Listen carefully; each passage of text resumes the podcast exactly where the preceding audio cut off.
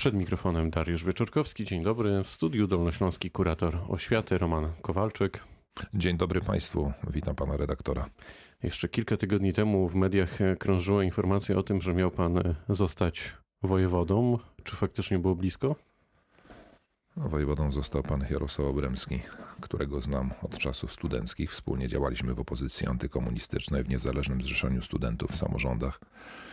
E, pan Jarosław Obremski później został samorządowcem, przez trzy kadencje był wiceprezydentem Wrocławia, a ostatnio przez dwie kadencje był senatorem. Ma wszelkie kompetencje, aby być bardzo dobrym wojewodą. Natomiast mnie jest przyjemnie, że byłem w tym ekskluzywnym, zdaje się, czteroosobowym gronie osób, które były rozważane, jeżeli poważne persony życia publicznego uznały, że Roman Kowalczyk byłby sposobny do pełnienia tak odpowiedzialnej funkcji jak wojewoda to, to oczywiście jest miłe, z tym, że ja lubię swoją pracę i odważę się powiedzieć, znam się na swojej robocie i mnie e, pełnienie równie odpowiedzialnej jak wojewoda, uczciwszy proporcje e, funkcji dolnośląskiego kuratora e, w pełni kontentuje i się w niej spełniam.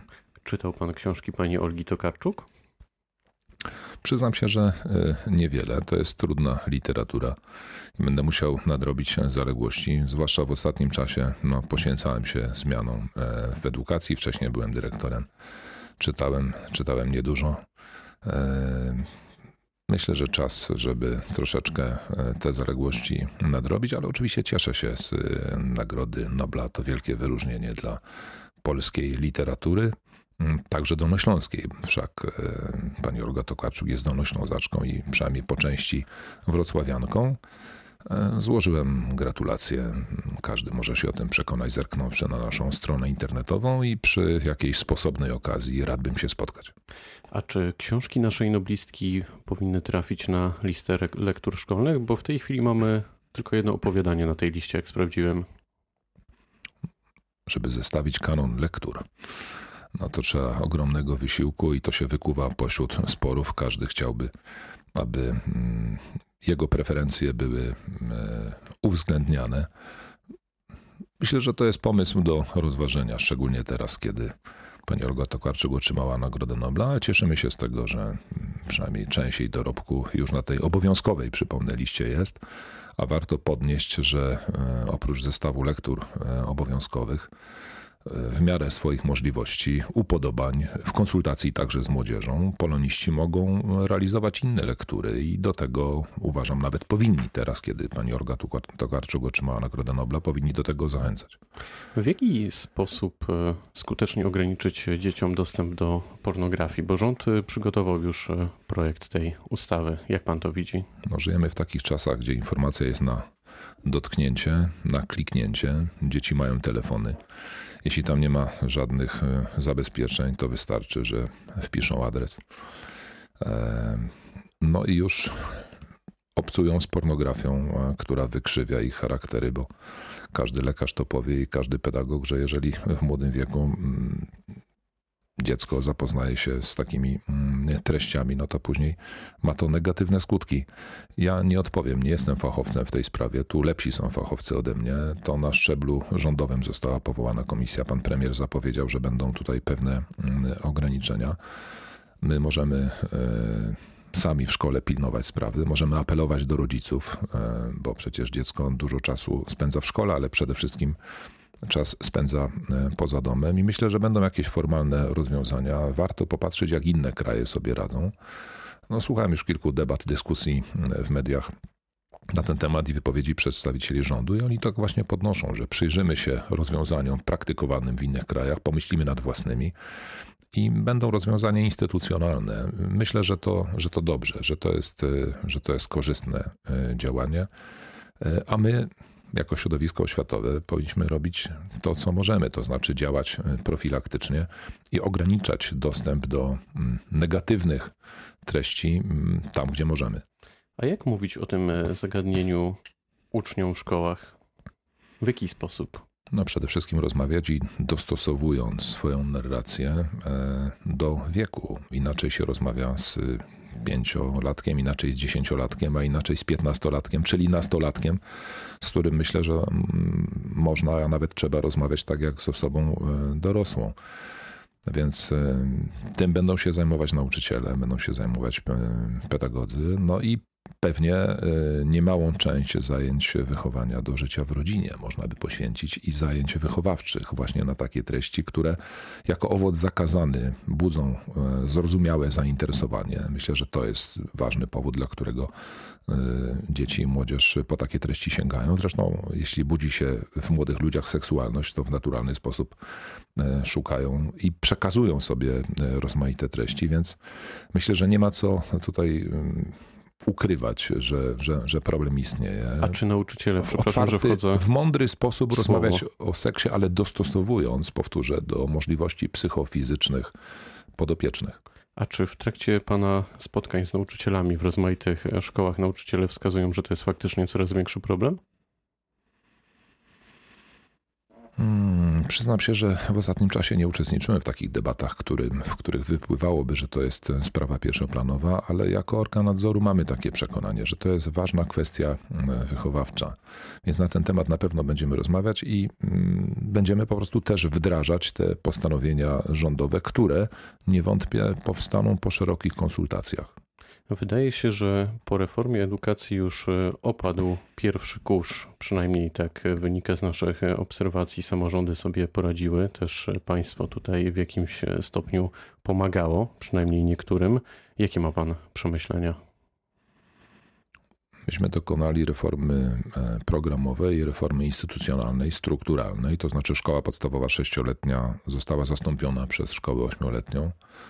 E, wystartowały czteroletnie liceum ogólnokształcące teraz od 1 września bieżącego roku, podobnież e, pięcioletnie technikum. Do tej pory mieliśmy licea trzyletnie, a technika czteroletnie. Mamy w systemie już nie szkoły zawodowe, tylko szkoły branżowe pierwszego stopnia trzyletnią i drugiego stopnia E, dwuletnią dla tych, którzy zechcieliby zdobyć drugą kwalifikację, mm, a w przyszłości być może skończyć się maturą, bo warto nadmienić, że również i po szkole branżowej drugiego stopnia będzie można zdawać maturę, więc zniknęły gimnazja, więc można powiedzieć, że mm, ta strukturalna reforma się dokonała. Dokonała się również reforma programowa, którą będziemy monitorować. Ja myślę, że dzisiaj polskiej edukacji potrzebna jest cisza i spokój, ale jednocześnie monitorowanie i obserwacja e, a jakieś ewentualne głębsze zmiany to mogłyby nastąpić za lat, myślę, dopiero kilka, a może jeszcze i później, dlatego że my nie możemy co roku, albo co dwa lata, albo co cztery lata dokonywać gruntownych, zgoła rewolucyjnych zmian. Myślę, że środowisko potrzebuje trochę oddechu i trzeba przyjrzeć się, jakie owoce, jakie skutki przynoszą te zmiany, które, zostało, które zostały dopiero co wprowadzone. Minister edukacji Dariusz Piątkowski powiedział ostatnio, że szkoła ma nie tylko uczyć, ale i wychowywać. Co to właściwie znaczy? Ja myślę, że przede wszystkim powinna wychowywać. To znaczy, szkoła jest miejscem szczególnym, jest miejscem spotkania. Szkoła kształci, ale jednocześnie wychowuje, to znaczy przekazuje wartości. W szkole formują się osobowości, hartują się charaktery, budują się nastawienia, przekonania, stosunek do życia, stosunek do innych. I sądzę, że z tej właśnie wychowawczej szkoły, z wychowawczej funkcji szkoła e, w żadnym wypadku abdykować nie może, mimo że e, nie jest już jedynym dzisiaj punktem odniesienia. Ciągle liczy się rodzina, liczy się grupa rówieśnicza, coraz większe znaczenie e, mają social media, ta przestrzeń internetowa, ale mimo to myślę, że jest ciągle ważne, czego my nauczymy w szkole, ale nie dat, liczb, faktów, definicji tylko właśnie postaw, tylko nastawień, tylko przekonań, tylko wartości, bo w świecie współczesnym uczymy się przez całe życie. Natomiast y, z czym my pójdziemy w świat jako ludzie, jako osobowości, ano to jest myślę równie ważne, a może nawet jeszcze ważniejsze. W związku z tym, gdybym miał dzisiaj powiedzieć, czy kształcić, czy wychowywać, oczywiście i kształcić, i wychowywać, ale absolutnie wychowanie nie wolno zaniedbać. A szkoła nadąża za zmieniającą się rzeczywistością? Coraz szybciej galopującą? Staramy się, panie redaktorze. Staramy się bardzo i my jako organ nadzoru, i jako kurator inspirujemy i, i kontrolujemy oczywiście, bo od tego jesteśmy, ale staramy się też e, wspierać dyrektorów i środowisko, żeby za rzeczywistością nadążać. Poza tym no, szkoła nie jest enklawą, samotną wyspą, odporną na to, co dzieje się zewnątrz. Przychodzą coraz to nowi uczniowie, przychodzą rodzice, to są młodzi rodzice, wchodzą nowe technologie, zatrudniamy nowych młodych nauczycieli. Staramy się trzymać rękę na pulsie. A co ostatnio zainspirowało pana Romana Kowalczyka, naszego kuratora? Mm, ale mówimy w kontekście o... szkoły oczywiście. Ale, ale w kontekście... I rzeczywistości niezmieniającej się. To jest dla mnie bardzo inspirujące. Ja powiem tak, e, ja koncentruję się na swoich zadaniach. Staram się rzetelnie wykonywać e, swoją pracę. A ostatnio to obracam się, czy zajmuję się przede wszystkim kwestią odpowiedzi organu nadzoru na mm, postulaty niektórych samorządów w sprawie likwidacji szkół. To jest to, od czego czasem mi pęka serce, gdyż y, co prawda to są pojedyncze przykłady, ale jednak szkoła pełni bardzo ważną funkcję w, w społecznościach lokalnych, a jeżeli uczniów jest tyle, co kot napłakał i za tym idą problemy ekonomiczne, to samorządy zgłaszają propozycję, aby te szkoły likwidować.